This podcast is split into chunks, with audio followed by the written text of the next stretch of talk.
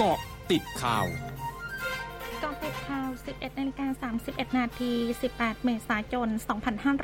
2565พลเอกประวิตรวงสุวรรณ รองนายกรัฐมนตรี และหัวหน้าพักพลังประชารัฐ ใช้เวลาในช่วงวันหยุดยาวเทศกาลสงกรานต์เดินทางไปประเทศอังกฤษเพื่อพักผ่อนเป็นการส่วนตัว โดยได้ลาการประชุมคณะรัฐมนตรีในวันพรุ่งนี้ และมีกำหนดเดินทางกลับประเทศไทยในช่วงปลายสัปดาห์นี้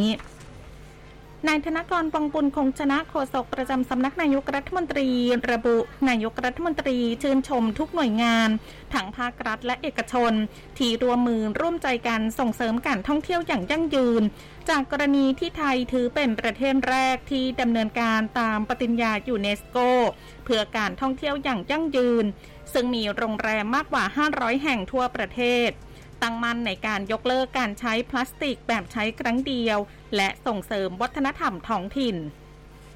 ศูนย์อำนวยการป้องกันและลดอุบัติเหตุทางถนน หรือสอปอทรายงานสถิติอุบัติเหตุทางถนนประจำวันที่ 17 เมษายน 2565ซึ่งเป็นวันที่ 7 ของการรณรงค์ ชีวิตวิถีใหม่ขับขี่อย่างปลอดภัยไร้อุบัติเหตุ เกิดอุบัติเหตุ 188 ครั้ง มีผู้บาดเจ็บ 171 คน มีผู้เสียชีวิต 31 ราย สรุปสถิติอุบัติเหตุทางถนนสะสม 7 วัน ระหว่างวันที่ 11 ถึง 17 เมษายน เกิดอุบัติเหตุรวม 1,917 ครั้ง มีผู้บาดเจ็บ 1,869 คน มีผู้เสียชีวิต 278 ราย สาเหตุหลักยังคงเกิดจากการขับรถเร็วและการดื่มแล้วขับ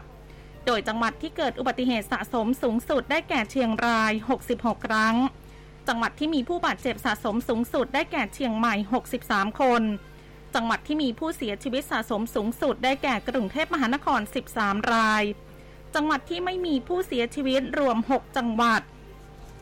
ทั้งนี้สปทขอบคุณหน่วยงานทุกภาคส่วน เครือข่ายอาสาสมัคร กลุ่มจิตอาสาและเจ้าหน้าที่ผู้ปฏิบัติงาน ที่รวมเป็นส่วนหนึ่งในการอำนวยความสะดวก และสร้างความปลอดภัยแก่ประชาชนในการเดินทางด้วยความทุ่มเทและเสียสละ ช่วงนี้ไปเกาะติดเลือกตั้งผู้ว่ากทมค่ะ m c o t เจาะลึกเลือกตั้งผู้ว่ากทม นายสกลทีพัทยกุล ผู้สมัครผู้ว่ากทม ในนามอิสระพร้อมด้วยนายเริงมุ่งชุม ผู้สมัครสกพักพลังประชารัฐ และทีมงานลงพื้นที่หาเสียงตลาดแยกทศกัณฐ์ชุมชนสิริเกษมร่วมใจ และพบปะประธานกรรมการชุมชนในแขวงบางไผ่เขตบางแค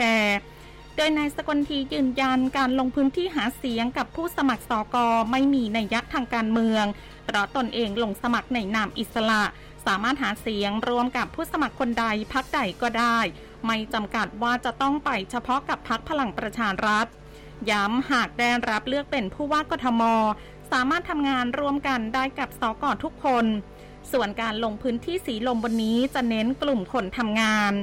พร้อมเผยเตรียมจัดเวทีปราศัยใหญ่ในวันที่ 13 พฤษภาคมนี้ที่ลานคนเมือง และจัดที่วงเวียนใหญ่ในวันที่ 20 พฤษภาคมนี้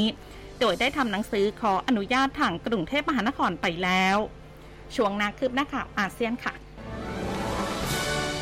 ร้อยจุดห้าคืบหน้าอาเซียน เมียนมากลับมาเปิดให้บริการสนามบินนานาชาติในนครย่างกุ้งอีกครั้งแล้วเมื่อวานนี้ หลังระงับเที่ยวบินพาณิชย์ทั้งหมดนานกว่า 2 ปี เนื่องจากการระบาดของโรคโควิด -19 โดยเที่ยวบินของสายการบินสิงคโปร์แอร์ไลน์เป็นเที่ยวบินแรกที่ลงจอดที่สนามบินแห่งนี้ หลังกลับมาเปิดให้บริการอีกครั้ง